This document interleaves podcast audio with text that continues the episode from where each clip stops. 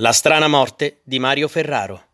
Accadde tutto il 16 luglio 1995, quando il corpo dell'agente viene ritrovato impiccato con la cinghia dell'accappatoio all'appendiasciugamani nel bagno della sua abitazione, un attico, qui, nel quartiere Eur.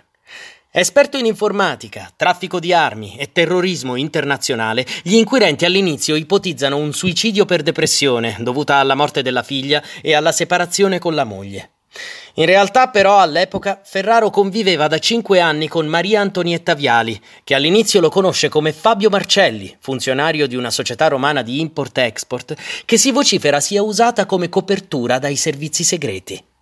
Nonostante l'ipotesi del suicidio aveva riscosso un discreto successo, l'altezza della cinghia era di un metro e venti, quindi qualcosa non quadrava.